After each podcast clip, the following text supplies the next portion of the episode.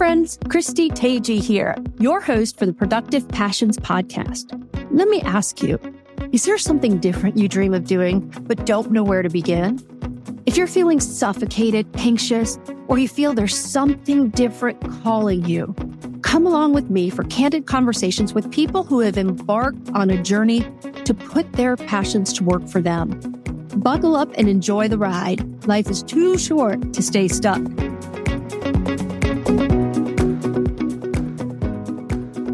Hi, friends. In today's episode, we have the privilege of speaking with someone who breaks the mold of your typical law enforcement officer. Our guest is not only a seasoned sheriff's commander, but also a stand up comedian. Yep, you heard that right. Meet Vinnie Montez, a man with a badge and a sense of humor that could disarm even the toughest situations.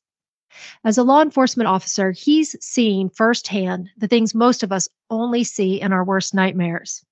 As you may have heard, being a first responder can take a toll on one's mental health. Vinnie shares candidly his story of grappling with the stress and trauma inherent in the line of duty. Vinnie found counseling helped him better manage that stress and trauma. But that's not all. He discovered an unexpected ally in comedy, using it as a tool to release the pent up stress and trauma that often accompany the badge.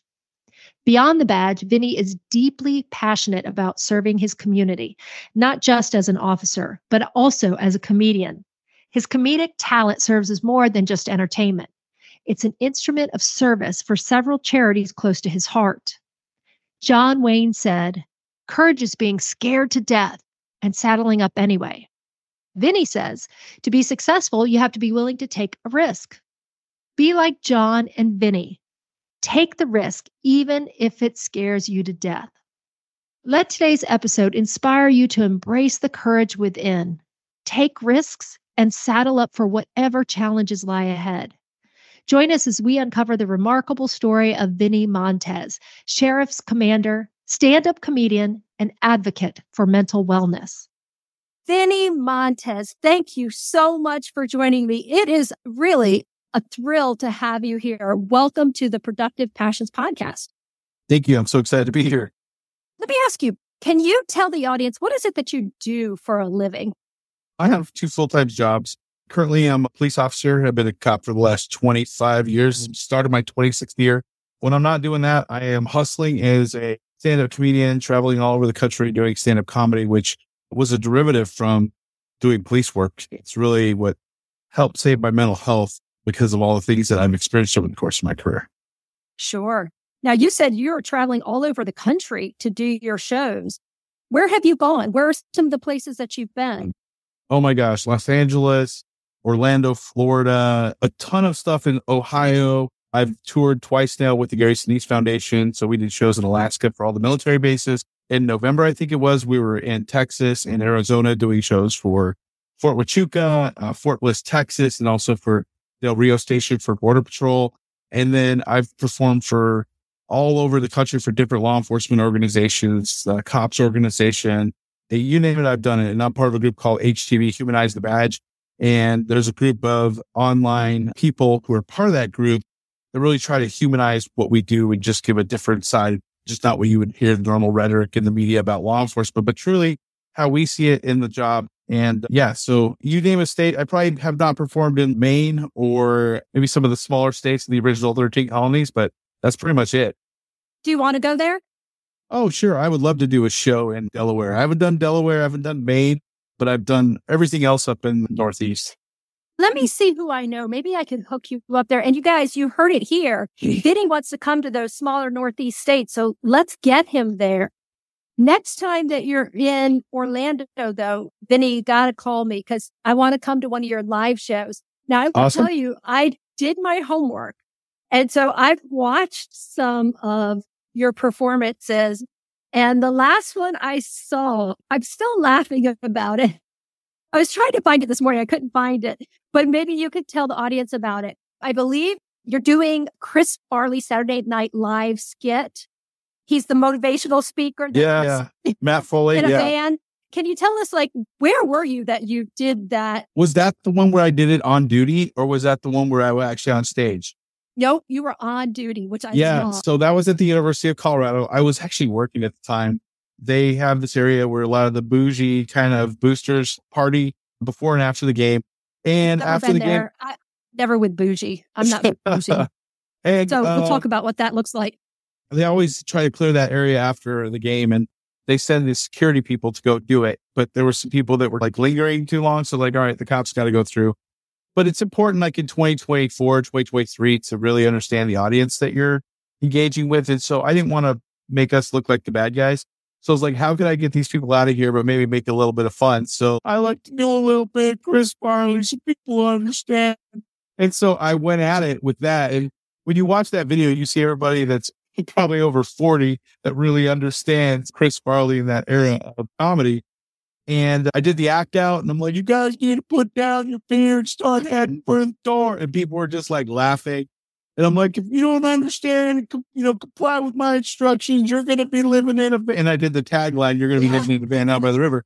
So everybody gave a round of applause. They thought it was really cool, I think, with the approach. And a lot of times, just like anything else in life, you just have to be creative. It would have probably had a way different response. I'm like, all right, everybody, put your beers down. Sorry. It's just how Right. you handle things. Right. So I chose to apply a little bit of a comedic style to it. And I got the compliance and it made a lot of people laugh. And then I shared it on the internet and it went viral. So it's just been crazy. If somebody wanted to see that, where can they find that? Because I couldn't find it again this morning. It's all on my social media. So flat Facebook, Instagram, TikTok. It should all be on all the platforms. I don't think it's on YouTube. It might be on YouTube, but I don't know for sure.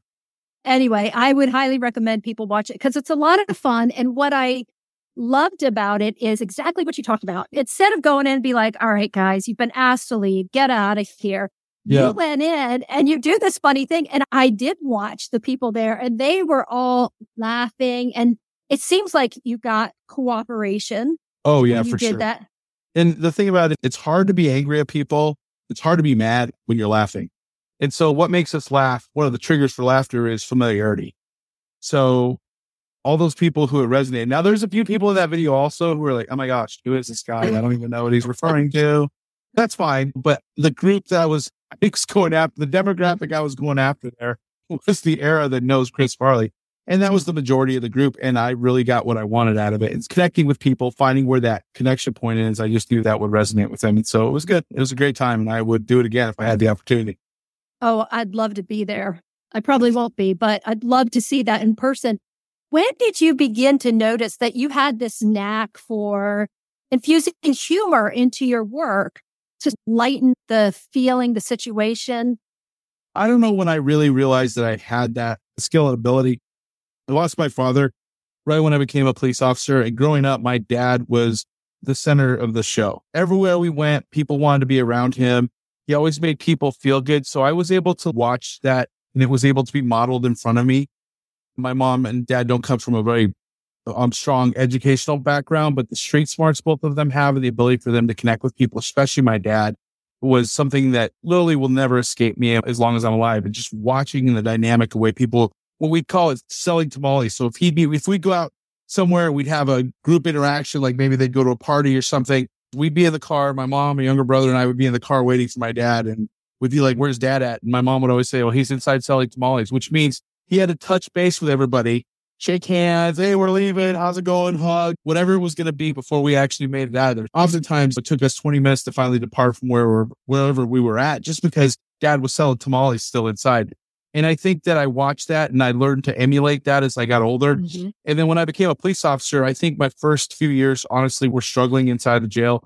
When I got hired as a sheriff's deputy, I, I worked my first few years in the jail. And when you're young, you got that badge on your uniform, you know, you're trying to feel it out. And it wasn't that I didn't possess those skills, but I was a little bit like, I felt like I had to prove myself. You don't understand the dynamic of how to carry that authority. And as I learned, I had a good sergeant, this old school Vietnam vet sergeant named Ross Martinez. And he really put his size nine and a half in my rear end a lot. It taught me a lot of the principles of actually good leadership and how to be a good deputy to inmates and understand that dynamic and interaction. And by the time I left there and came to the street, my ability to really interact with people on a positive note really became better. And then I'll tell you what, it's like anything else. You're doing your podcast, anything you become really good at, you just got to do a lot of it. So over the years, the last 25, this is the start of my 26th year in law enforcement. I've really honed in on that skill of being able to read people's situations and understand if I'm connecting or not. And I don't care who you put me in front of today. I will either make you laugh or I'll make you probably feel good inside. And that's not just the people that I work with, but it's the community members at large who I feel like I have a really good reputation and relationship with right now. Uh, yeah, that's apparent. I can see that. One of the things, first of all, I want to say, I think the apple probably does not fall far from the tree in terms of how you describe your dad. I think probably that's where you picked up a lot of that. You talked about, was it Sergeant Martinez? Yeah. Said he talked to you about leadership. What specifically did he teach you that you were able to take away? I remember one of the things he taught me about not grandstanding. We're supposed to be professional all the time. And in the jail, I think you end up going having more use of force incidents than you would on the street. You're dealing with people where there's living situations that are very tumultuous, like people having different backgrounds and you have people that maybe don't agree. And, and it's stressful just being in a jail setting to begin with. When you have fights in those modules and we had direct supervision, so we'd be right inside the modules with the inmates and there's a lot of tensions. When a fight would happen, you'd have to go in, separate it, take somebody down, or you take them to the other module to separate them. And then afterwards, as a young deputy, you feel this sense, yeah, I did something, I accomplished something. You're talking with the other people you're working with. Maybe you give a high five. And the other inmates are still watching this, right?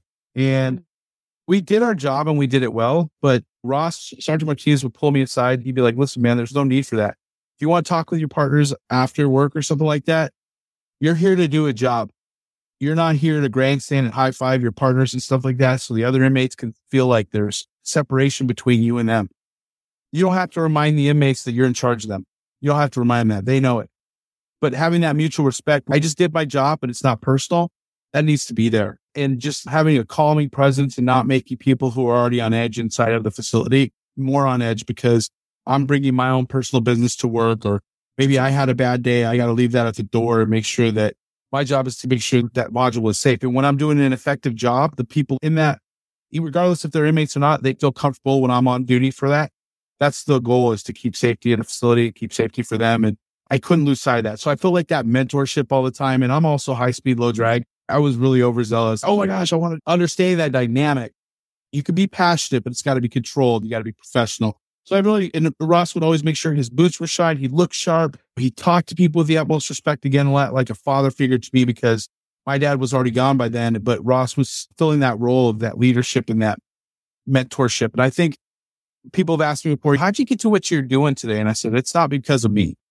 I've put a lot of effort in, but there's been a lot of people who've taken time out of their day and their lives to give me development and mentorship and encourage me and sometimes tell me what I don't want to hear, but what I need to hear. Sure. So are you doing that for younger officers today? Yeah, I am. Pretty proud of that. I'm actually going to be changing roles here very soon. I just got a new job, same agency, but I'm going to become the public information officer instead of a commander. And Woo. that's a whole new role for me. That's different. So what do you do for people who don't know what a public information officer does? What is your job? What will your so, job be? I'll no longer be supervising the enforcement aspect of what we do in what we call the operations division. I'll be working directly for our CEO and that role is an outward facing role. So I will be talking with the public and representing the agency as a whole to share the different aspects of what we do, the services we provide, the things that are going on inside the agency so that people have a good idea of what we're doing. So that includes social media aspects, press releases, press conferences, all those things it's a new endeavor for me. It's not totally foreign to me because I've been with the agency for so long, but it's definitely going to be a new chapter in my life. You're really looking forward to that, huh? I am. It's a little scary not being like the enforcement side of it. I'm going to get to keep my commission, but on a more limited basis. But this is a whole different world for me. And I'm excited. Is it, it now? I mean, it is in that I got to be careful. Like one of the things that's going to be hard for me, I'm used to being on stage, right? And I think when the lights are on and I got a press conference going, it's going to be hard for me when somebody asks a question, not to snap them off like I would somebody on a stage, right? Because sometimes people say stupid stuff during a comedy show. And I'm right there to be like, snap them off and give them a little love and attention to make the audience laugh. In the professional setting as a PIO, I don't think that's going to be quite appropriate. So I got to make sure that I understand that I'm not on stage at a comedy show and start snapping off the media because that could go down a completely different path than one would want to.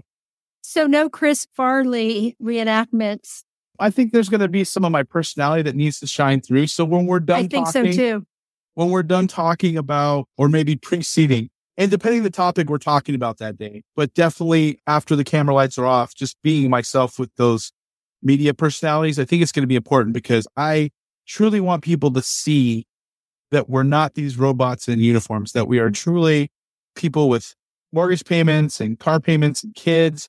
And we all have these different things that everybody else has. We're just, when we're working, everybody just sees the badge, the vest, the gun, the uniform. And that's not the complete picture. Yeah. Whenever you get pulled over, I don't know if you ever get pulled over, but whenever I've oh, been oh, pulled over, the stress, like the heart rate starts picking up. It's okay, seatbelt on. Then you start doing the check. Yeah. What you so you've been pulled over? Oh yeah, I actually I made my guys write me a ticket one time. I got pulled over speeding, and they're like, "You're good," and I'm like, "Oh no, write me a ticket." Good for you. I later supervised that person, and I didn't want to leave a bad impression because it was specifically our agency, and I didn't want to make that uncomfortable for him, and I didn't so, want that to later be something that was held against me, where I now needed to hold him accountable for something as a supervisor, and then there's that weird dynamic that occurred. And I got to tell you, it was not an easy thing to do because I had to basically make him write me the ticket. But uh, you know what? It was better to walk away from it that way and just not have to worry about anything afterward. And I'm not perfect. I'm going to tell you right now, I got a lead foot sometimes. And if I get pulled over, I get pulled over. I know this sounds so cliche, but you're setting the example that you're not above the law just because you know the person who pulled you over. It's that officer's discretion. But in that case, because it was our own agency, like I didn't want to put our guy in that role. And you know what? I think it set an example for other people that like, okay, we know where Vinnie stands. And that's important for people to know where I stand. I don't want to put myself in a spot where I'm compromising anything. That makes sense. When you have pulled somebody over, has there ever been a time where somebody goes, Oh, I recognize you? So I'm sure there has. For me to remember any traffic, and I actually do a lot of traffic, but that's like asking me, like, where was the last time you had a taco? I just don't know if I can remember that situation because it happens so often. But I remember one time said to you in any interaction, I've seen you. I've seen your stuff. Yeah, oh yeah, I've had that for sure. But there was this one time where I went to do the show at the Boulder Dairy Center, and I don't even remember what the show was for. This is a mm. Boulder, and I did a show at the Dairy Center, and there was this lady who was there, and she's like talking to me. I met you, and you contacted me one time, and I was like, oh, cool. And she was, I can't remember if it was her driving or her boyfriend driving, but the situation was like she had 10 years of registration and insurance cards in the glove box. I was asking her for the current one. I don't remember what year this was, but 2010, 2011. Hold on a second. 2012, 13. And I'm like, all right. And she, you told me, she goes, listen, here's the deal. You're not going to get a ticket so long as you promise me this. You get rid of everything except for the current stuff so that she get pulled over again. The next officer doesn't have to sit there waiting for you. And I was, I guess I was busting up on her or her boyfriend. I just can't remember the exact dynamic. But anyway, the point of the story was, is they thought it was very funny how I poked fun at them. I wasn't just so robotic. There's a point in time where you can joke with people and you can even poke fun sometimes, but you got to be willing to take it the other way and not be so serious. And so there's a time and a place for everything. And just because you're on a traffic stop or you're on a very intense call, sometimes a little bit of humor goes a long way or a little sure. bit of levity just to let some of the air out. And I think that happens not only for us in those situations, but just in life. Have you ever been in a very situation where you're with your friends and everything is very tense and like somebody farts or somebody does something really weird. And then all of a sudden, yeah, just, I knew you were going to say that. I knew you were going to use that as an example. It clears the air for a while. Maybe it doesn't clear the air, but it adds a little bit of levity to what's going on. And it just makes people feel like release that pressure because people get yeah. so damn serious sometimes. They're so focused on it. Sometimes it's the littlest things, right? That really drive people crazy when you take, take a step back and you start looking, is this life, health, safety? Is am I going to be okay? Don't get so damn serious about everything. And I'm not saying that as trying to preach to people. That's a reminder for me because I get wrapped mm-hmm. around the about stuff. Sure. No, I think that's good advice. And you're right. It's not just in the work you do, but in life itself in any industry, because there's seems to be more and more that's expected of people and people come to work in their stress. They come to life in their stress. So when you could take a moment or something happens and laughter is brought into it, it does almost a little reset. Yeah. Like you go, oh gosh, okay, puts things in perspective a little bit, maybe. Yeah. I think sometimes we need a little bit of isolation just to think to give us perspective. And I will give you a great example and short example. I was on a cruise ship one time. I don't even remember where the heck we were. I think we are in the Caribbean. We're out in the middle of nowhere. It was the middle of the night and I went out on deck and there was nobody else on deck with me. And I was on the side of the ship and I'm just looking out into the vast ocean. And I look up and I'm like, it's thousands and thousands of feet below this ship. The water's super deep and we're just out here in the middle of nowhere in those moments where you start reflecting that you're so small in this world and you start thinking about we take everything so seriously so many times. If a rogue wave came and capsized the ship, we're out here in the middle of nowhere. I start thinking about weird stuff like that, but just having that moment to reflect that your life's situations and seriousness sometimes that we put on ourselves, it's not that damn serious. And you got to step back to see that there's a bigger picture and although I enjoy my job as being a commander right now where I work and everything, that's great. But I've had to make this change for myself now. I've done this for 25 years and I started my 26th year. Being uncomfortable is growth. And I am uncomfortable right now. And it feels good to have that feeling again for once because now I'm having to figure stuff out. And I don't know where this is going to lead me being the PIO. I have no idea. I might have a bad day in front of the media. I'm sure that's going to happen. I'm going to say something that I probably shouldn't have said but I'm going to own it. I'm going to tell you right now, I'm going to stand there and be like, yeah, I said it. I apologize. That was incorrect on my part. But I have the skills that going back to Sergeant Martinez about having that humility and understanding that I'm not perfect, but I certainly can own what I said and make amends. And I'm excited to have this opportunity. So I don't know. You might see a little comedy routine on a PIO conference one of these days. I don't know. Oh, well, I'm going to be tuning in. I don't know where, but I'm going to find it and be tuning in. But here's the thing. I think the media is going to be forgiving in those moments because you're a guy whose personality just lends itself to being liked. And so they're not going to want to stick it to you. I hope they better, not. They keep, better be keep, nice to you. Keep that in mind, Colorado media. Keep that in mind. That's right. We said it here. I'm chuckling because I want your input. Tell me what it's like to work with millennial officers.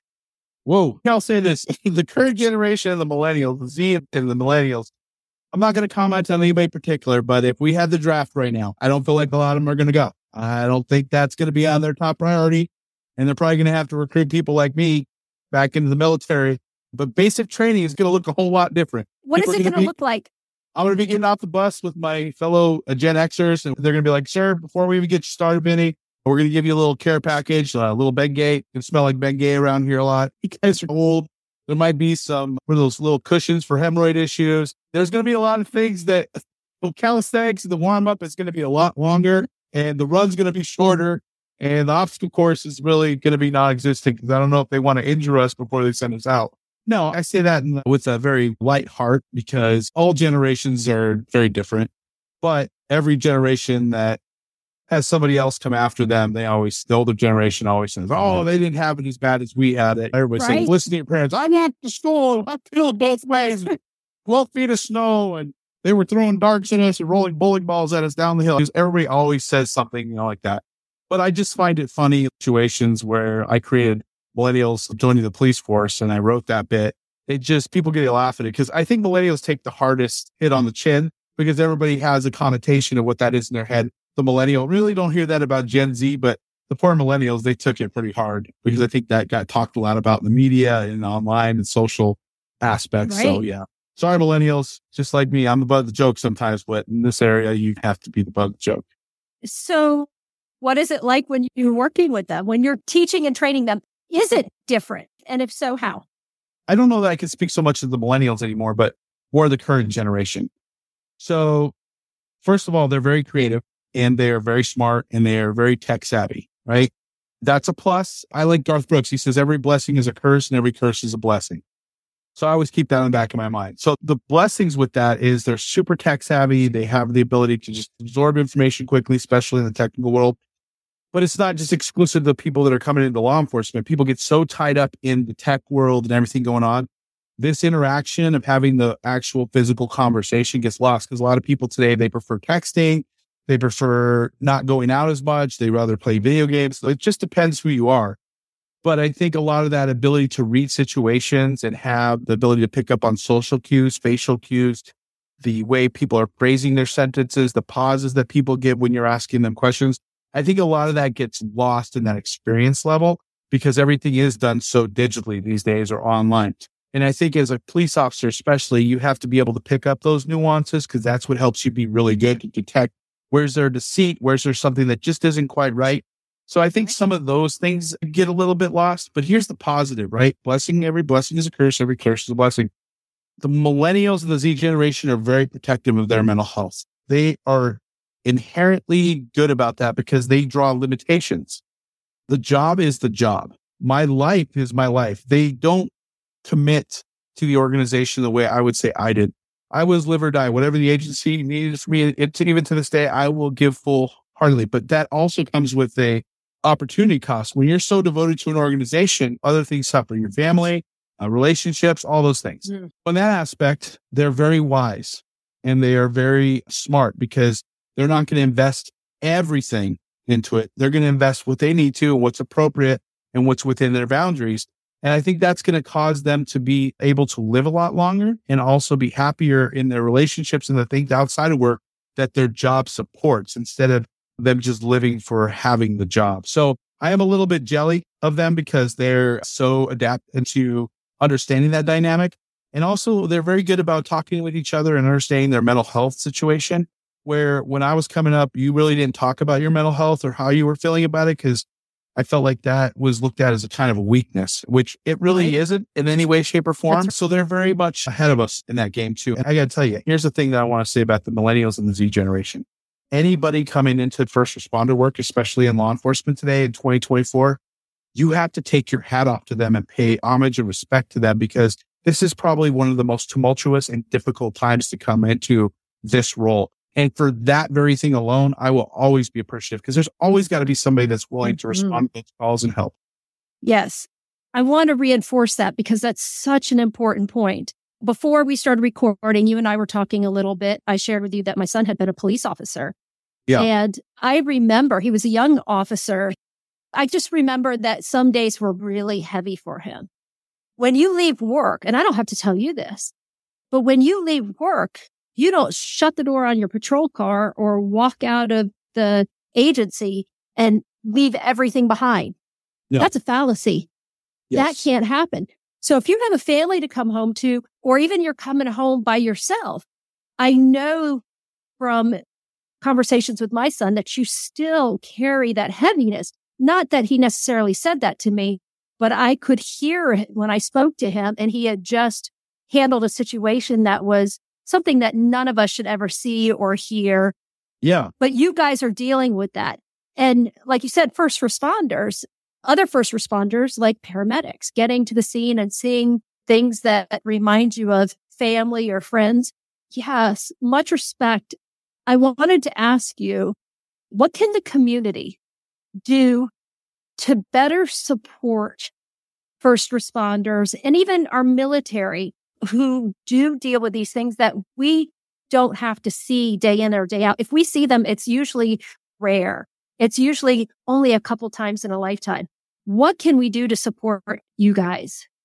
I can spend a whole day talking about that, but anytime something big has happened, we've had a large fire like we did in was 21, 2022, or we have a very serious shooting like the one we had at King Soopers people always reach out to us and say, Oh my gosh, thank you so much for what you did. We appreciate you in the community and all that stuff. And people have gotten a lot better about expressing that towards police officers. I feel like they walk, I hear that way more. Or you drive to the Starbucks line and they're like, Hey, the person ahead of you paid for you. And you're like, Oh, wow, thank you so much. It's very kind to you. But speaking out and saying, this is Vinnie Montez responding. This is not a canned response, and this is not right. speaking for my agency when people say F the police or all cops are bad, and all this sort of stuff, it would be really encouraging to see people on social media say to people saying that stuff on social media, Hey, this has got to stop because the young people coming in right now, we were talking about millennial and Z generation. They're very protective of their mental health and they're only going to take so much. I think we were prepared when I was a younger cop to take much more of a beating verbally and stuff. And these young people want to be happy in their life and they don't want to go home and not feel positive about the job they're doing. So I think that the last thing that the community wants to do is make people feel so bad doing this job that they don't want to do it anymore. When really we are short staffed as it is right now. It is so hard to find people to do this job. And I will tell you this, and I've said this before. You don't want people that are new being your police force. You don't want a young police force. You want young people to come in to replace the older generations, Right. but you want people who become a seasoned veteran. And people are like, why? Let me tell you why. If you have heart surgery today, or you were going to go to the hospital because you got shot or you got in a bad accident, you're torn open and you need to have clinical surgery. I don't want the new guy that just came out of medical school that's just freeballing it, figuring out what's going on. And well, we're just going to figure this out right now. Yeah, I've been given the blessing, but let's just see how this goes. No, I want the person who has had multiple heart stop on the operating table. I want the person who has got a lot of experience, who is going to be able to sew me up and not going to get repulsed by seeing all the blood or whatever it is. But you don't get good at anything without doing it a lot. Here's answering your question so explicitly. When you become a police officer, you need latitude to make a lot of mistakes. You don't get good at anything without failing. You look at Michael Jordan, you look at anybody who's ever been a, extremely successful at music or anything else, being a good cop and learning how to be a good cop. And that includes how to interact with people, learning how to digest the verbal cues. And you may be going to say the wrong thing. You might get a little hyped up like I was when I was a young officer and maybe I was grandstanding in front of the inmates and I didn't know what I didn't know until I had a person like Ross Martinez who took the time to be like, Hey, hold on there, youngster. This is what you need to do because we learn from the people that are around us and we learn from the experiences that we go through. So I say this, there's one thing I could get from the community today is understand that we're going to have good people, just like they invest in their kids. They don't just send their kids off and be like, okay, you're a lawyer today. You got to go through school. You got to take tests. You got to get really good so that you can get into those schools that are really good. If you want to have a good career, same thing. If you want your law enforcement, you want your people to be really good that protect that community, you got to let them make a little bit of mistakes. And today's cop is expected to come out of the academy, hit the road after training and be absolutely perfect. Perfection does not exist. It is a constant pursuit of perfection that we're trying to do. And these people, the young generation coming up right now, that scrutiny of not being able to, everything's on body camera. Man, Yes. you step out of line, you say one thing the wrong way, and people are on top of you. And you know what? You just can't live with that kind of pressure. And if we put that kind of pressure on people, that they can't have mistakes and they can't have a little bit of free latitude, and how we expect them to grow? How we expect them to be like own that? You wouldn't put that pressure on your own kids to the point where they want to be like, I'm quitting school. So there needs to be a little bit of understanding on both sides. And I think if we do that, we get let these youngest generation coming in to fill the shoes that I'm going to be leaving soon. I think we're going to be in good shape. So just people always say, don't get so heavy handed, law enforcement. You hear that stuff. Don't be beating up people you should be. And I agree with all that. We shouldn't be using force solution. That comes with patience and temperance in order for officers to understand the best way to deal with situations. But that doesn't happen overnight. You have to have a chance to have failure. That's so important what you just said. And I will tell you in every conversation I have, I say this in every podcast because it's true. There's always a point where I want to hit rewind and play that for the audience again. Here's what you said that is so important, not just in law enforcement, not just for first responders or military, but for all of us. How do we expect people to grow if they're not allowed to make mistakes? I am early podcaster. I've made so many mistakes and I appreciate the people who are patient with me and give me the opportunity to fix those places where I failed. It's scary. And maybe that's more for our generation to feel so scared to make a mistake. But we've got to give our young people, give ourselves grace to fail, to make mistakes, to get better. And nobody wants to hear it. People are going to listen to this and they're going to say, you cannot, you don't have that luxury in law enforcement. You don't have the luxury to expect perfection, is what I would say. Somebody can't come out and be perfect without experience. They have to get the experience. So thank you for sharing that with me. I wrote that down. I think that's incredibly important. Again, not just in law enforcement, but really to take that as a lesson, to be patient with people who are coming up, who are learning. Maybe it's not a younger generation. Maybe it's somebody coming in later, but let's be forgiving and give people an opportunity to learn from their mistakes. I love the word you use, grace. I've supervised for the last five plus years our actual training program. And I will tell you the number one thing, it's already enough pressure for them to be doing this job. But when I see where their struggles are, where they're really beating, hard on themselves. I got to tell you right now, recruits are already hard on themselves. They have such a high expectation. They want to be performing at the level of the men and women who are around them that are experienced. They want to be at that level, but you just can't.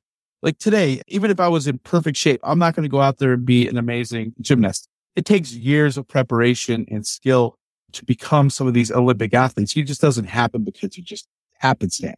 It's a concerted effort. So you have these young people who are, and I, and I, when I say young people, I'm referring to new people to the job, not that they're young in age, but young people to the job, new people to the job. The biggest part I want people to know is I watch these people when they're being, they have a person riding with them every day while they're in training. And then every move is being watched and to operate and do the job in the eye of the public with somebody watching and evaluating you. That is intense pressure. And sure. they make a mistake and they dwell on it because they're like, Oh, I, I screwed up. And I want you to know it makes them sick sometimes. It just, they they want to do so good. They want to serve so proudly and so perfectly.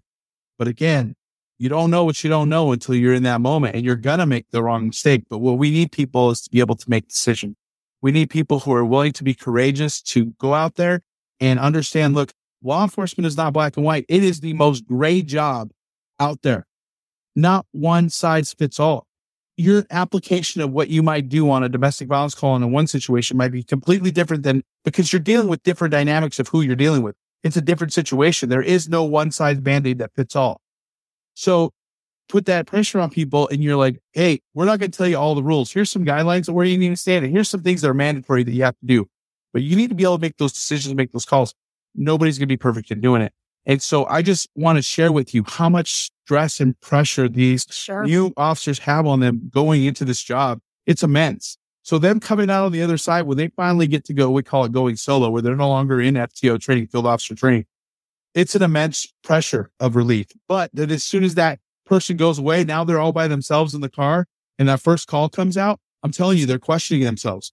Do I really know enough? Am I going to be okay? I got to, and they're thrown right into the mix.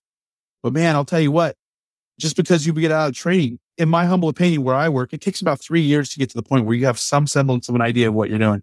It takes seven years to get to the point, in my opinion, to be like, man, I dealt with a little bit of everything. I feel very comfortable. There's just so many nuances to the job. You can't fit that all into one training program.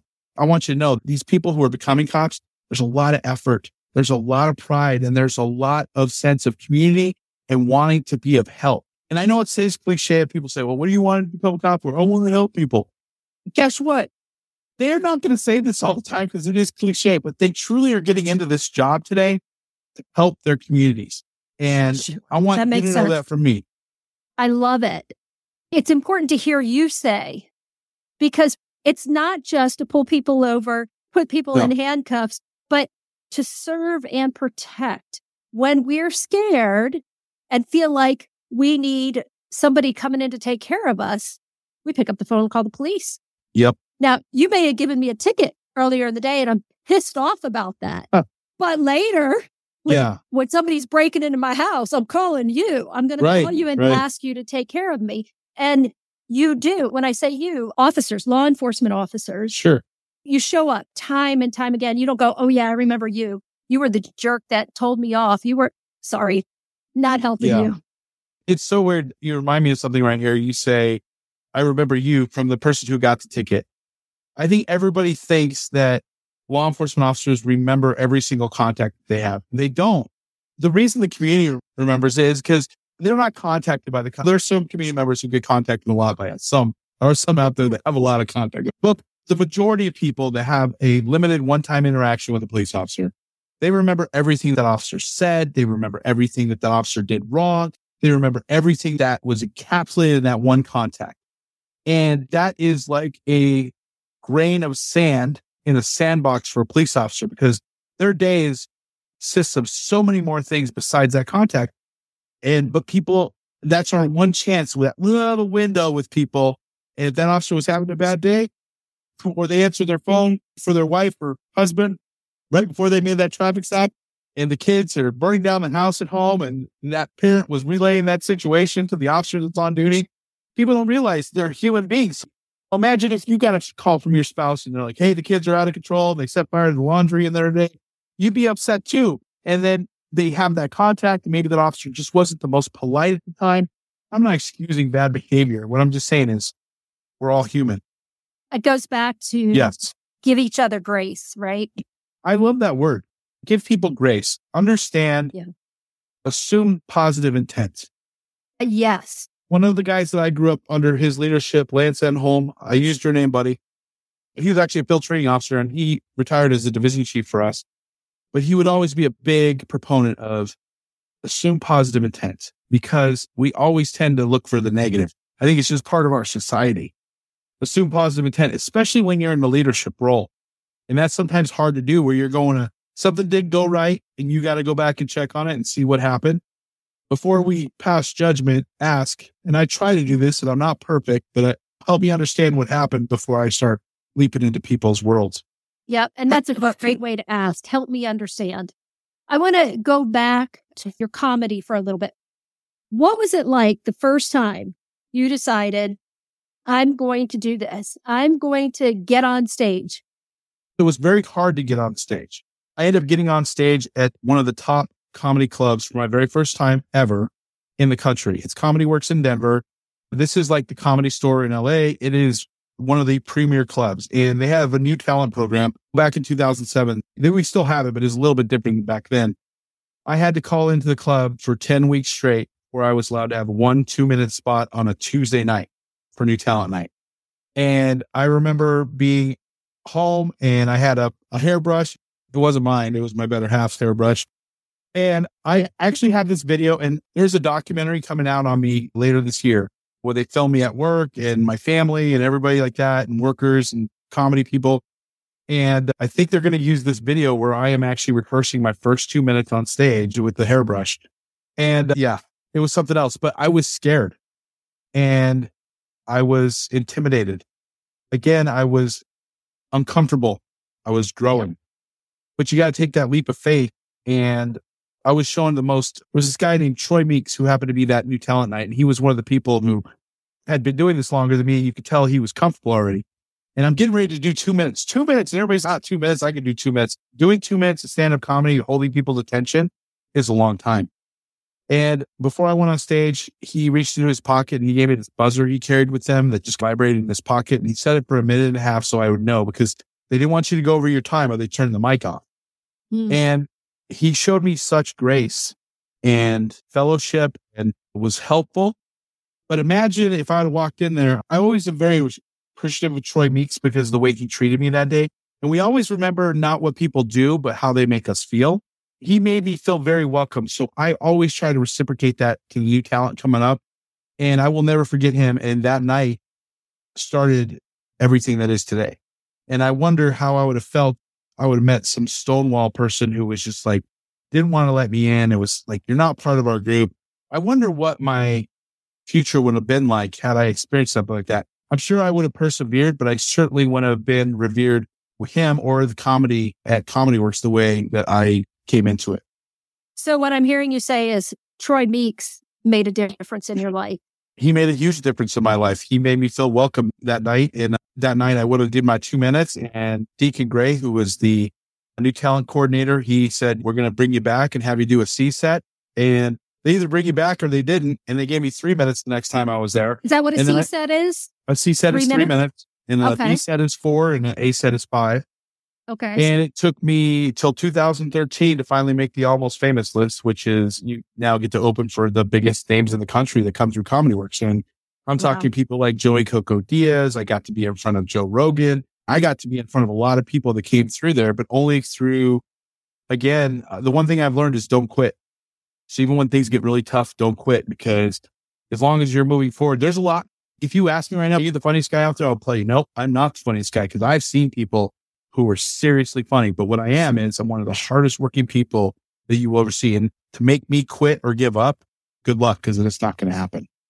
So, two things we've talked about today that I think are so important, just globally, is give people grace and make a difference. It's so easy to make a difference in somebody's day. It doesn't have to be any grand gesture. It can just be a little kindness that somebody didn't expect. You were talking about when you worked in the jail. I worked in jails for a little bit and I never forget this. I never forget.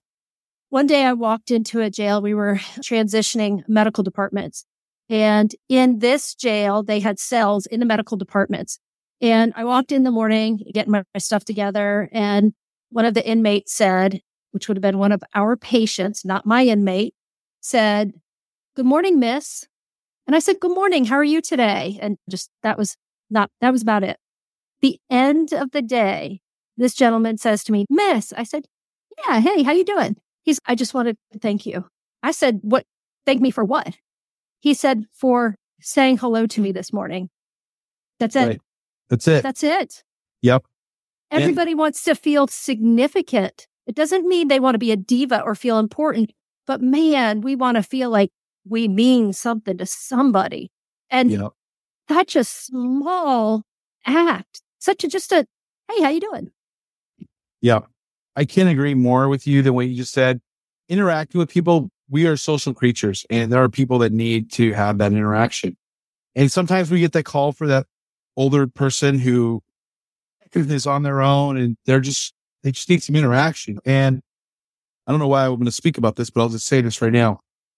If people say, what's one of the things that people have tried to stop you from doing, Vinnie, or like curb who you are? And I will say there are people, and I'm not trying to say they're bad people in any way, shape, or form, but they try to stifle me. And what I mean by that is I am comfortable in any situation talking to anybody, anywhere, anytime. And I love to talk to people and meet new people and interact with them. And I'll be with friends sometimes who are really close friends of mine. And they'll be like, man, you got to talk to everybody. I'm like, yeah, I do. And if you accept me about who I am, you better get with the program because, but for them, they're very uncomfortable. They're very uncomfortable to have any attention drawn to them. And the one thing I had to come to terms with a long time ago, and I think this is probably from being a police officer, and I got to step aside here for a second. So you go to this bar, bar closing, and back in the day in the county where I work in today, we would go into the city to help with bar closing because it just would be crazy, crazy and not so bad anymore. But you get that two o'clock in the morning bar closing, and there's that one drunk idiot that comes out of the bar and like, hey, man, what are you doing? And Vinnie Montez of the young Vinnie Montez would have probably went over there and been like, hey, what are you trying to say? But nothing good from going to contact that guy is going to come from that. Nothing That's good right. is going to come from that. We get paid for people to talk trash to us. We have to be ready for that kind of thing. And a lot of criticism will come. And Katt Williams, who's a comedian, I love the thing that he says, you got to embrace the haters because they'll watch you anyway. They'll see what you do just to hate on you more. And I really love that. And not that I love people hating me, but I love the fact that people can't affect me that way. You're not going to stifle me. You're not going to close me down. Now, don't get me wrong. I'll be appropriate and quiet when I need to be at work and be professional, but I'm not going to stop being Vinnie Montez. There are people out there that I've interacted with who have a different view of law enforcement just because of our conversation.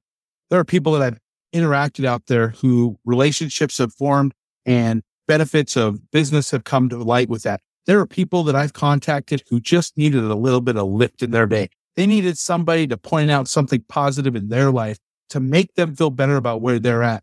And if I can give one person a better understanding of law enforcement, I can make people have a better day because I was able to resonate with something in their life they were struggling with. If I could tell them that I was unsuccessful mentally as a police officer early in my career where I should have been talking about my mental health, I should have been saying something about what I was struggling with inside instead of harboring it and feeling like I had weakness because I was dealing with these things.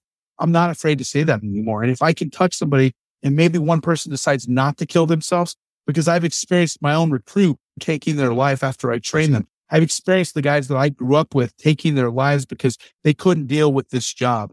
I'm not going to be stifled. And you know what? Nobody ever stifled my father, Rudy Montez. And I love that man so much. And today I'd never been able to talk about him on stage before. And recently I just started to. And I don't know why I'm welling up right now, but damn it, I, I love, love the I love the fact that I am in it to win it, and I'm not ashamed of where I come from, and I'm not ashamed of where I've been, and I'm certainly not ashamed of the mistakes that I've made in my life because I would not be sitting here with you today having this conversation, and I would not be as effective as a law enforcement professional. That's right. Had That's I not right. made all the mistakes that I've had on over the course of a 25 year career. So, what was it that you said that your family called it when your dad was in there talking and talking? Selling tamales. Tamales. So, I think what you just talked about you're selling tamales. I am selling tamales. I truly am selling tamales. And I had a hard time even broaching the subject of my dad because I think it just put me in tears on stage. But I had to process it for a very long time. But my dad, I recognize my dad truly lives through me. Like everything that I have in my personality, I have the stubbornness of my mother, that work ethic. I have the work ethic of my mother. I will get it done. We're going to push through. I have that vision. And my mom was just a steadfast. She didn't give a damn. We're going to get this job done. My dad was even a bigger visionary, but he just had that ability of getting people going in a certain direction. And he's truly living through me today. And I'm very proud of my father. He may not have had a formal education, but he had a doctorate when it came to dealing with people. Vinnie, I think for a moment there, we heard your father through you. And I think you should be very proud of that. So you're selling tamales and the result of that is you're making a difference in people's lives. Man, I hope you'll go back and listen to this section over and over because I bet you're going to hear your dad. Mm. It'll be very interesting. I took the option. I don't remember why I did this for high school, but it was some project, I'm sure. But I interviewed my parents around 1998 and my brother, and I created this film. And then this documentary came up, and I was able to pull that footage out. And so who knew that my life was going to be where it is today? But this film creator, Jason Harney with Lightning Entertainment, who ended up coming and approaching me about this project. And we finished it September with a show in Vegas. And he was telling me he went back. It's like it was meant to pull this footage fast forward because my dad's talking about his life and what he hopes for his sons. And, but now it has a context. It has a place and I always saved it and I had no idea. So now when this comes out and then it's got a working title right now called Vinnyisms because everybody's got a story about Vinnie and something either I did really crazy or some weirdness that I lived out there. But I don't know if that's going to be the final title. But yeah, we should see that mid year this year. Point. I can't wait. I am going to be looking for that, and I'm going to be promoting that and cheering for that. Oh, thank you so much. I, because it'll be neat to meet to get meet your dad and your mom. I'm always curious about people's mom. I'm a yeah. bit like you. I love meeting people. I love talking to people. And I'm always, when I meet somebody who's doing something extraordinary or scary or whatever, I think about their mother because I'm a mom. Yeah. And I've got a son who, like I said, was a police officer. I've got a son in the military. And so when he's deployed, I think about him. And I, so when things happen, I think about what is it like for their mother? Yeah. So you talk about your mom. One of the expressions you've used to describe your mom is a Mexican Wolverine. So why? What's your mom's real name? My mom's real name is Sylvia. so why is Sylvia the Mexican Wolverine? My mom is one of the most loving, honest, best people in the world. But there was a price to pay for inappropriate behavior and not conducting yourself well. I took a toothpaste tube, maybe five or six years old out of a Kmart. I just thought it was cool. I didn't know right from wrong really at that point. I probably knew some right from wrong, but I remember walking out with it and we got to the parking lot. She saw that I had it and she whipped my ass all the way back into the store and made me give it back to the employee and chastised me. So that's just a glimpse of the Mexican Wolverine, right? But I got older and I was in junior high and my dad gave me a silver dollar and I was very proud of it because my father had given it to me. So I took it to school and we're in this geography class with Mr. Shoop and I give it to this kid named Jeff and he's looking at it and there was a window right next to our table. We're all facing each other and he throws it out the window to be messing with me. And I'm like, go get the dollar. That's my dad. He gave it to me. Go get my dollar. And he wouldn't do it. And I was a big WWF fan of wrestling Uh-oh. back then. Uh, so I picked this kid up and I basically body slam him on the table. And Mr. Shoop grabbed me and he drugged me down to Scott Winston's office. And you're like, Vinnie, how do you know the name of the assistant principal of your junior high? I might have spent a couple hours or several times inside of that office. And the rule number one was don't call my father at work. Mexicans have this thing about like, you're going to lose your job or something like that. And I come from a traditional Mexican family. So my mom was like, we call they're going to if they're, if you bother your dad at work, they're going to make you fire him. And I'm like, mom, they're not going to fire dad. But the rule was don't bother dad at work. So Mr. Winston had me in the little office next to his office and he calls my mom and he can't get a hold of her. And so he's, I'm going to call your dad. And I'm like, oh, call oh, my dad. And sure enough, my dad shows up and he used to drive truck for AC Nielsen. And he shows up in his suspenders and his blue shirt with his name on it and everything and his pants. And he walks in. Well, you in. remember the details. Man, I was scared. It was a very point in my life. And I didn't fear my father. My dad was the one you wanted to go to if you need anything. And I remember him, Mr. Winston, being like, Mr. Montez, let's walk in here. We'll talk about what transpired. My dad said, there's no need. And Mr. Winston's taken aback. And he's, the fact that I'm here says everything that needs to be said. And so he's like, get in the truck. And he took me home and he dropped me off. And I don't know how they communicated my mom and my dad at that point because my dad left back to work. My mom wasn't home. But when my mom got home, I made a break from my bedroom. I tried to get in there and I fell between the wall and the bed. And my mom was just, she was giving it to me. And I'm not saying beat me inappropriately like that, but she was letting me know that my behavior was unacceptable. And my dad said something to the effect, and I'm not quoting him, but he told Mr. Winston, if this was like on a Friday or something, he goes, My child will be back Monday and everything will be different. And I knew I was in for it. And I will never forget that. My mom, she would always say this stuff. It's so cliche. She'd be called, this hurts me more than it's hurting you. My mom would have for sure went to jail in 2024, but I don't regret one bit of it because I was always that character. I always say, I tell our recruits, look, your field training officers are like you're going bowling. They put the bumpers and the little sides of that, Yeah. keep you between the lines. That's your training officer. My mom growing up, like there was a lot of latitude to grow, but she was that bumper for me to keep me between the lines. And I needed that. I needed a stiff kick in the ass sometimes to keep my attention focused because I tend to have a little ADD. I tend to say things when I was younger that I probably shouldn't have said. And my mom has always been that person. And I'll tell you right now, I wrote that bit about her riding along with me and calling for backup because my mom is truly a ride or die. So I painted her as a picture as a, as the Mexican Wolverine. But the flip side of that is I was playing high school football varsity team. I was 17 years old. I was on the fatty bus. There was two buses, the skinnies and the skinny players and the cheerleaders rode on one bus. And then the linemen, the fat, we had our gear on one side and us on the other side of the bus. And we rode on our own bus. And one day we're leaving from Boulder High to go play an away game. And there's this tapping on the side of the bus. And somebody's, hey man, Vinnie, I think that's your mom on the side of the bus. And I poke my head out the window and there's my mom and my dad in tow. And my mom is holding up this giant paper bag like you used to get from the grocery store. And it's stapled all the way across the top with a note. And she hands it up to me and I take it, but I was an asshole. And I'm sorry to use that word, but I was a complete ass. I was a typical, stereotypical high school kid. Was like, Mom, why are you here? What you doing? And I took that bag of food into the bus and I opened it and there was a note, it was like, I love you, mijo, from your mom and dad. Have a good game. And I opened it and there was two Subway sandwiches and some chips and some Gatorade and some cookies.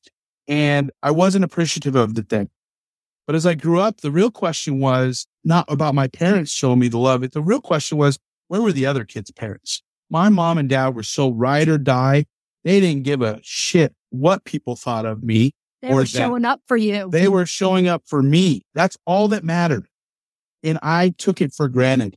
And I look back at it now and I go, man, what a, and I've told my mom straight up. And when my dad was dying and I was with him in the hospice right there at home and he was passing away, I'm like, Dad, I'm sorry for making you choke on your teeth when I was being mean to Ben, my younger brother. And I'm sorry for that one time where I wasn't respectful when you guys came and I was letting everything out. And I've told my mom since then too. I was like, Mom, I'm sorry for being such a pain in the butt when I was growing up. And she knows. She knows as a parent and is a very confident woman. She was willing to withstand all that no matter what because of what she produced in the end. And sticking with your kids even when they're doing wrong and backing their play, not letting them get away with murder, but right. being there when they're through the hard times. I can never ask for a better set of parents.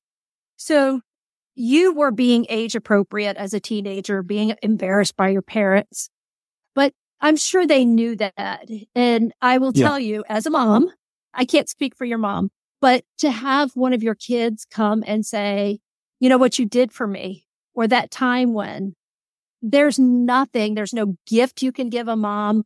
There's no amount of money that she could get that equals. And I'm not kidding you. That's not to sound nice. There's nothing as you get old, become an older mom that equals your kid coming to you and just saying, thank you, or saying, okay, I get it. I get Right. why you did all of that. So is there anything about you that would surprise your friends and family? Since we're doing confessions. Yeah. I don't know if it would be a surprise to them. Secretly doubtful of myself a lot. It may seem that I put off this facade of, and I don't think it's a facade. It just depends on where my mind is on a certain day. But as I've gotten older and I've dealt with a lot of the stuff that I've dealt with, like when I've finally decided to do more mental health counseling around 2008 and really deal with some of the mental health aspects that I was dealing with, that helped a lot. But I still have my days where I am not perfect, where I am overly stressed and worried. I get fixated on something. And my better half now, there'll be days where I get so fixated on something where I can't let it go that she'll be busy. She's a trial lawyer for, she's a prosecutor. And some days it's been so bad where she's, listen, I need to put your neuroses on hold for a little while because got to deal with work. I got to deal with work. But I think people see like the social media side of me and they see the shows that I go do and all that stuff. But I guess what I want people to know is there's still this imperfect, not so confident person sometimes who is doubtful about am I going to be able to find another thing that people will like comedic wise. It doesn't last a long time, but I would be lying if I didn't wasn't honest about having that self doubt sometimes. And then I get in the mode of this is probably the crux of it.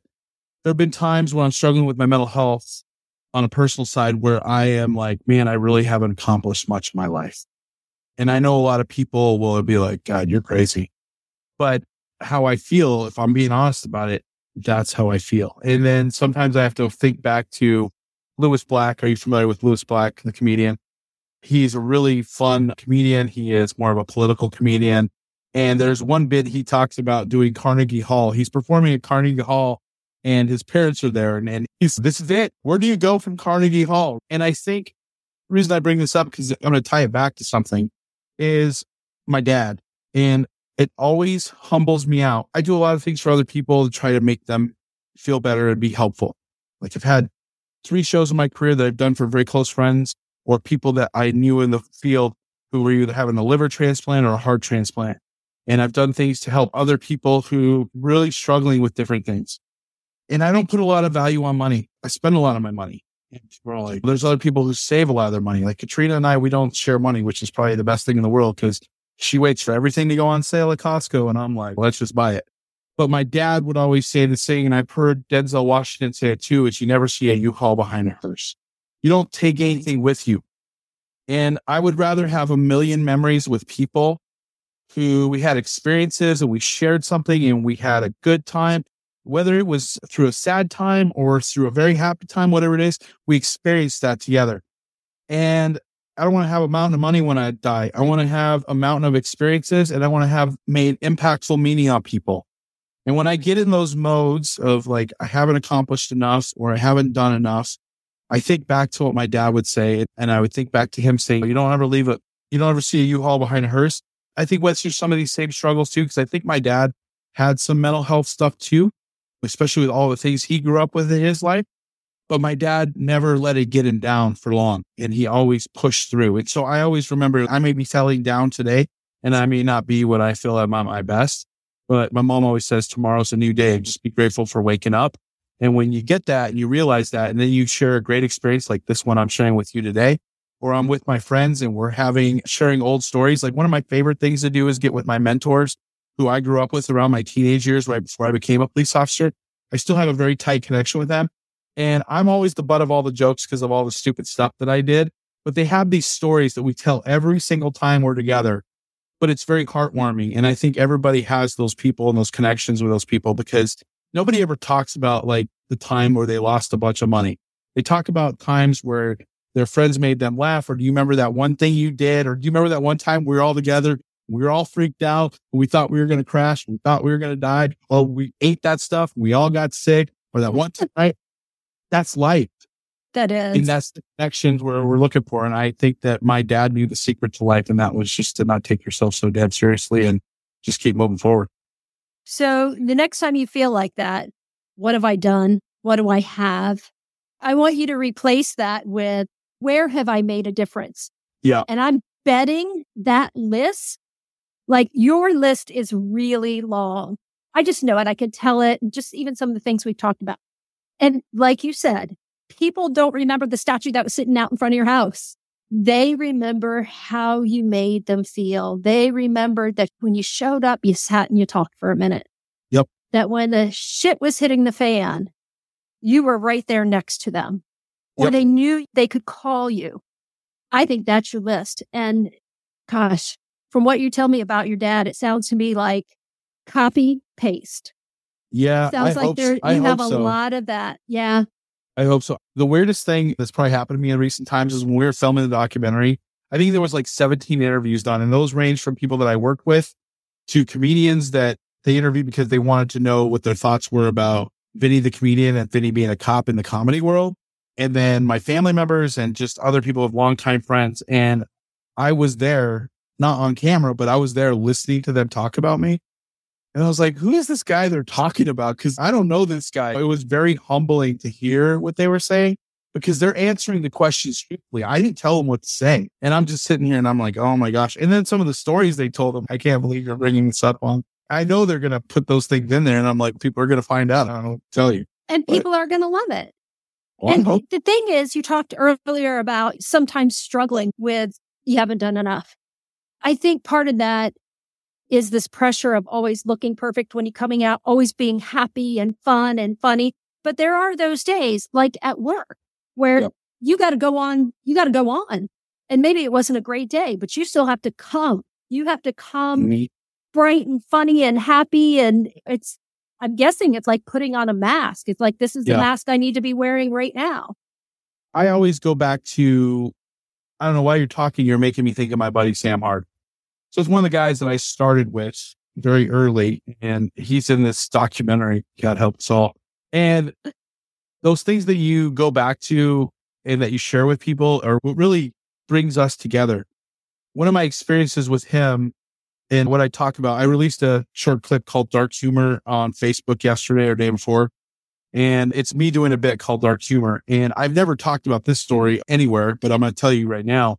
Sam and I, we've been through thick and thin together. We started together in the jail. He's now a sergeant. I'm a commander. And now I'm about to be the PIO. And we've lived through all this stuff together. We DJ together. We've been there through his kids being born, etc. But one of the things that really bound us together, I think, is just some of those dark experiences that we've lived together and that where people go off to war and all that stuff. But sometimes it's that dark humor. One night we had this very serious auto accident where cars were turned over. This lady was trapped in the middle of this car and this other guy is dead and it's just bad. And we get there and him and I are creeping up on this car. We're checking everybody out. And literally this lady's leaned over dash. And sometimes we say the wrong thing. It goes back to grace. And we're walking up and I don't know if you've seen the movie Aliens before. Have you ever seen that with Sigourney Weaver? There's this part where they're underneath the heating and cooling system and these people are all glued with this slime up to the wall and they go to see if this person's alive. And this person just pops up like this. And this person looked like they were dead. And as Sam and I were getting closer and they about to reach out and touch him, this lady just opened her eyes and picked her head up. And she looks at Sam. She looks at me and Sam says, are you okay? And mind you, this car is mangled all the way around it, but it just, and it wasn't funny at the time, but looking back on it now, he's, are you okay? She's, no, I'm not. And it took him like forever to cut her out of the car. But we see in all this mayhem, right? And the one thing we remember the most about that call is Sam asking this lady who is clearly not okay if she's okay. And we have that memory we share together. Do you remember that one time? Yeah, I remember you like, hey, are you okay? And she's like, no, I'm not. Memories like that, I go back to nobody else gets to see those things. We do, but that's what bonds us together and having that ability to not take yourself so seriously, having it a little graced, have a little humor with it. Man, it goes a long way. It goes a long way. It does. It does. Sometimes you got to laugh at yourself. What has been the most surprising thing about all of this, about the police work and the comedy combining? What's been the most surprising? The reaction people have about me as a comedian when I'm on stage. One of the number one questions that I get asked when I get off stage is, Are you really a cop? And I'm like, Yeah. And they're like, Okay, because I never met a funny cop. And then you think about that for a second. Probably true. Most interactions that police officers have with community members are when they're in the enforcement stage, right? Put the beer down. Hey, slow down. You're getting a ticket. Stop going inside of that building where you're not supposed to go Don't beat that person. Come over here. Stop smoking that drug. Get over there. Sit down. You take the dog, put it on a leash. There's never just, there might be, but like the typical contact is never necessarily a positive one because enforcement just inherently is enforcement. Right. So people say, I've never really met a funny cop. You can't be funny. You can't be doing a stand up comedy routine where you're telling people, listen, stop beating your husband or stop beating your wife. It's that time to have a little comedic. It's time to be serious.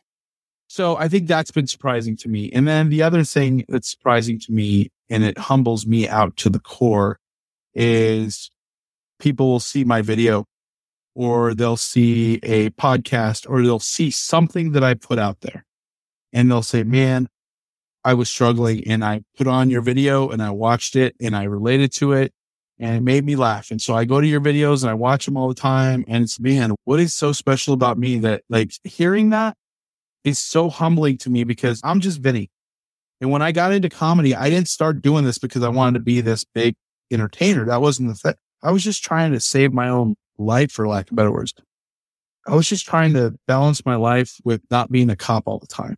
Mm. And I've lost relationships twice. I've been engaged before, lost those relationships. And there was some part on their part, but it was really because of my immaturity, not realize the balance of life and not putting the proper attention. We talked about the new generations. They put the right attention, not being willing to share with my partner at the time, you know, what I was dealing with because I thought I was saving them from enduring what I was dealing with. But truly what I was doing is I was isolating them and they didn't feel like they could share my life with them in those aspects. And, and it really was on me to be a better partner.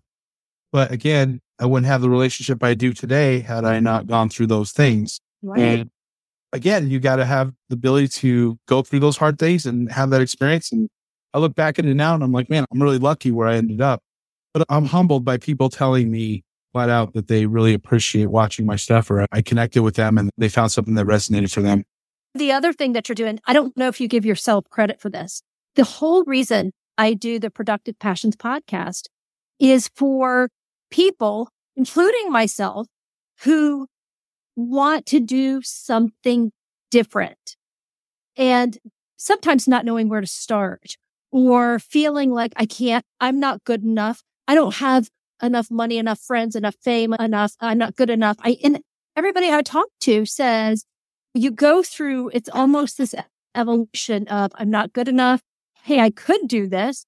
Oh my gosh, I am doing this. And so I think one of the things that's important for people to know is the people I'm talking to, they don't have it all figured out when they start. Yeah. I if you're like me, like starting this podcasting thing, like I'm evolving. I know in a year from now, I'll go back and I'll go, but we have to start somewhere, right? Yeah. We have to give ourselves grace. Yep. And know that we don't have to be perfect and start somewhere, but be brave enough. I hope you recognize that you had to be brave enough to go get on stage for two minutes. Yeah, but comics are so self critical. There's these attributes I think that are amongst all comics. I can have the greatest set ever. And people like, man, that was amazing. They're telling me this after comics to show people what, and in my head, I'm like, God, that was like, I did, that wasn't the greatest. Was, we're so critical, right? And I love you say you have to be brave, courageous, however you described it to go do it. I'm chuckling only because I'm thinking back to my dad. I have this ability to like I am a visionary. So I'm one of the people who you want to give a, okay, this is what we want to do, but they don't have a vision of how they're going to get there. I can see things from the beginning to the end. And I don't, I'm not that personality. You know how the, I call them the blues, the accountants. Listen, we're going to get some spreadsheets in here. We're going to get that data in here. We're going to analyze. And then once we analyze it, we're going to analyze it again, maybe have a committee or two to go analyze certain sections of it. No, let me take, listen, get rid of the spreadsheets. Give me the bullet points. Let's go but that took hustle and that took ingenuity and the ability to put yourself out there. And I think that's one thing I tell people is they say, how did you start stand up comedy? I'm like, you just got to go do it and you got to be willing to eat it and go do all those shows that nobody else wants to do. Go to all those open mics where the only people that are sitting in the crowd are the comics that are waiting to go up on set. It's just the way it is. And you talked about earlier being uncomfortable, that you're growing when you're uncomfortable. And yes. I can't emphasize that enough because growth does happen outside of your comfort zone. And I don't yes. know who said that. I've read that, but it's so true. It's like almost in some of the things that I've done that were so outside of my comfort zone, it's almost just like a, okay, one, two, three, go and just force yourself to do it because number one, you might be successful. Right. But number two, one thing I find repeatedly are those worst case scenarios. That's what we put in our brain. Oh my gosh, I'm going to be embarrassed. Oh my gosh, it's going to do. It's always worse than what happens in real life. Somebody might tell you no, or maybe you do something really stupid, but that's the failure, if you want to use that word, to go back and study and look at how do I do it different so I can have a better outcome? right. Or maybe this isn't the right road. I need to relook at this.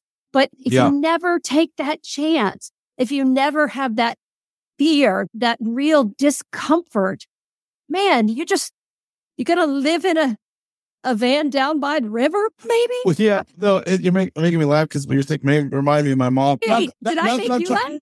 Yeah, not that I'm trying to be like, uh, listen, I know everything today. They're like, when you bring up Columbus and stuff, things get a little bit weird. But my mom always has this saying, she's Columbus took a chance, right? He sailed across the ocean. My mom says that all the time. She's like, oh, Columbus took a chance. And I'm like, because like sometimes when I'm like worried about something, I already know, I already know that in order to be successful, you got to risk things. You have to be willing to take a risk. That's it. And I'm not afraid to take that risk. But sometimes you get in your own head. And I tell people all the time, man, don't worry about what everybody else thinks. You can't worry about that. And I sometimes I'm subject to being a human being and sometimes I get in my own head. That's the thing that I struggle with the most is just not getting in my own way, Right.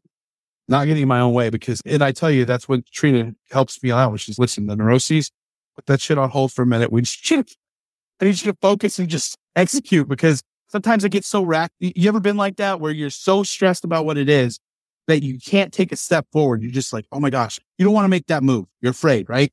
You're afraid. And sometimes you need to flip the pancake, right? You need to flip it over so the other side can get a little browning. Otherwise, you're going to burn the other side. And if you wait too long, it's going to taste bad. So I'm always like, I got to get it. That's one of my weaknesses sometimes. I just, I worry too much. you get in it and you stay there and you stay there. The longer you stay there in that worry, the more grandiose these horrid outcomes could Oh, for sure. That's That's why you don't it's like- diagnose. yeah, don't go to Google and diagnose anything. All right. I'm just telling you right now. Don't because diagnose. at the end of the day, you're just dying.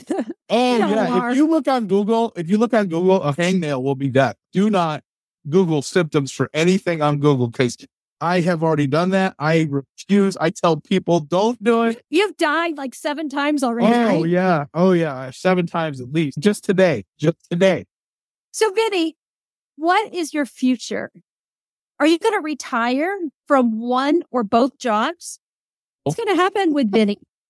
my goal is to retire from the agency, hopefully in the next few years. But I would love to take the comedy to the next level. So on a scale of one to 10, 10 being the Dave Chappelle's, the top tier A list comics today, and like the one being the new talent comic who is just starting out. On that scale, I would put myself somewhere between a three and a 3.5. Some people say, no, bro, you're what? I'm between a three and a 3.5 in my mind.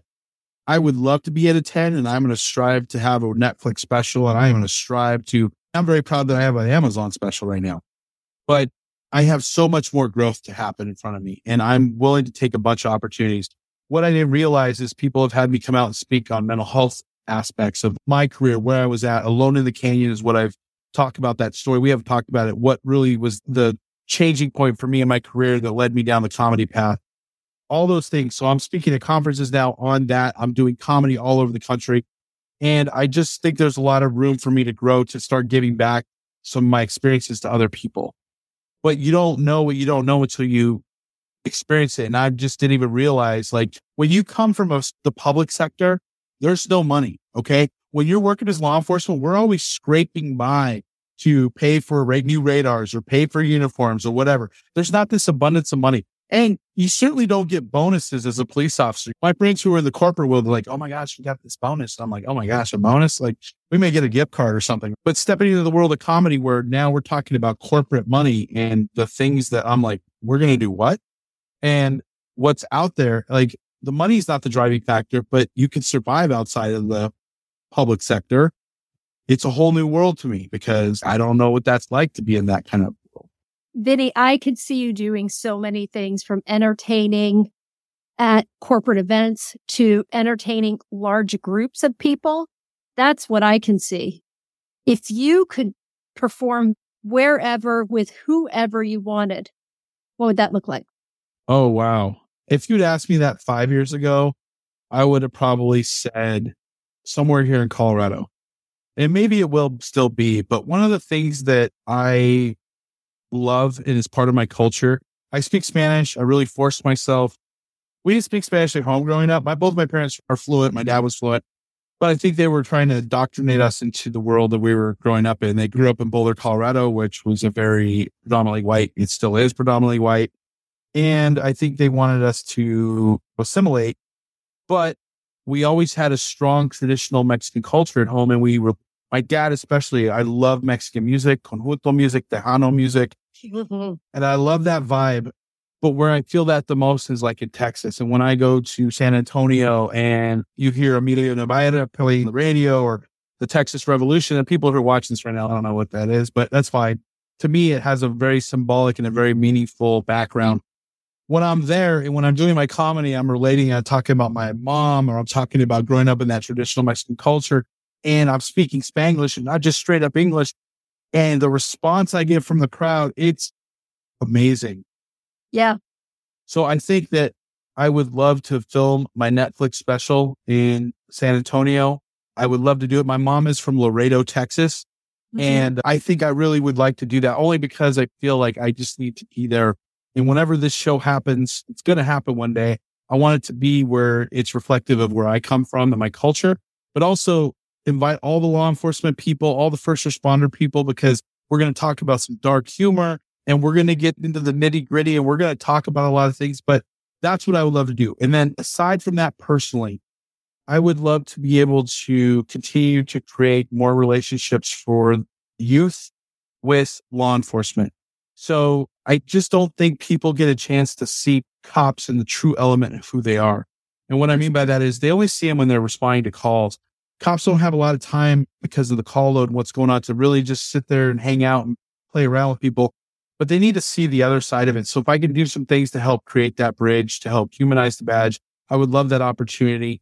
And I would love to do, be able to do some shows that really benefited people who needed some help because there's a lot of people out there that are struggling. I get so many requests for people like, Hey, can you share this GoFundMe? And I would totally like, drown out all my followers on social media if I sent everyone out. But just do some things that are giving back to create opportunities for other people. And I think the last thing is, besides just being great to my mom, and I took her with me on tours through this mountain tour like a year and a half ago. And I was getting done with shows and I acknowledged her during the show. And I'm done. People are done meeting greeting with me, but there's a line still with her and she's meeting greeting everybody in the back. And it was so cool. My mom was so having such a good time, but a chance to really pick a few people who are trying to develop what they're trying to do in comedy or what they're trying to do in law enforcement and really help them develop themselves because I could not be where I'm at here today without people like Phil West and Rick Bruff and Sergeant Ross Martinez and Wayne Hoverson and all these other people who took the time to give me a chance. And I'm going to tell you right now, I made a lot of mistakes when I was a young person as an explorer. I even got arrested when I was an explorer for carrying a knife in my vest. And oh yeah, but like I made some stupid decisions, but these people had the ability to show me grace and I paid the consequences. Oh yes, I did. I had to go to court and I had to take a suspension from the cadet program and blah, blah, blah, blah. But those people that let me to, the, you had to explain it to your mother. I had to explain to my mother, but she was ready to go down there and throw down because it was her mijo. But I had to go through some of those experiences, right? Yeah. You don't get through life without any bumps. Nobody who gets to where they're at today gets there without any bumps. So here's something that I want to point out for any young people who are listening. Part of growing up is making mistakes, is maturing. When you've done something stupid, acknowledge it, learn from it, and move on from it. But you can move on from it. Mm-hmm. And if you're surrounded by people who won't let you move on from it, then maybe you need to surround yourself with other people because there are people out there like Vinnie Montez, like Christy Tagye, who believe that you can make horrible mistakes or you could start out having done some stupid stuff and still make something of yourself, not just make something of yourself, but be an example to other people. So I really hope that young people will listen to some of these stories and go, okay, I'm not so terrible. This was stupid one day, maybe I'll laugh about it, but I can still become someone. That's so important. that piece is important. But the biggest piece is just you're going to make that mistake. But when you make the mistake, 100% ownership. I made the mistake, but they gave me an out. The deputy saw me carrying that. He just, I was riding around, exploring, hit me in the vest. I had this knife in my vest and uh, punched me in the vest to make sure I had my vest. He's, What's that? And I told him it was knife. He gave me a way out. He said, well, You don't have to say anything and you just don't do it again, or you go tell your advisor what happened and take what comes. And I said, Take me back to the headquarters, Justice Center. And I went and found my advisor and I told him what happened. And I had to take the lumps for it. But what I didn't realize is sometimes there's these tests that happen in life.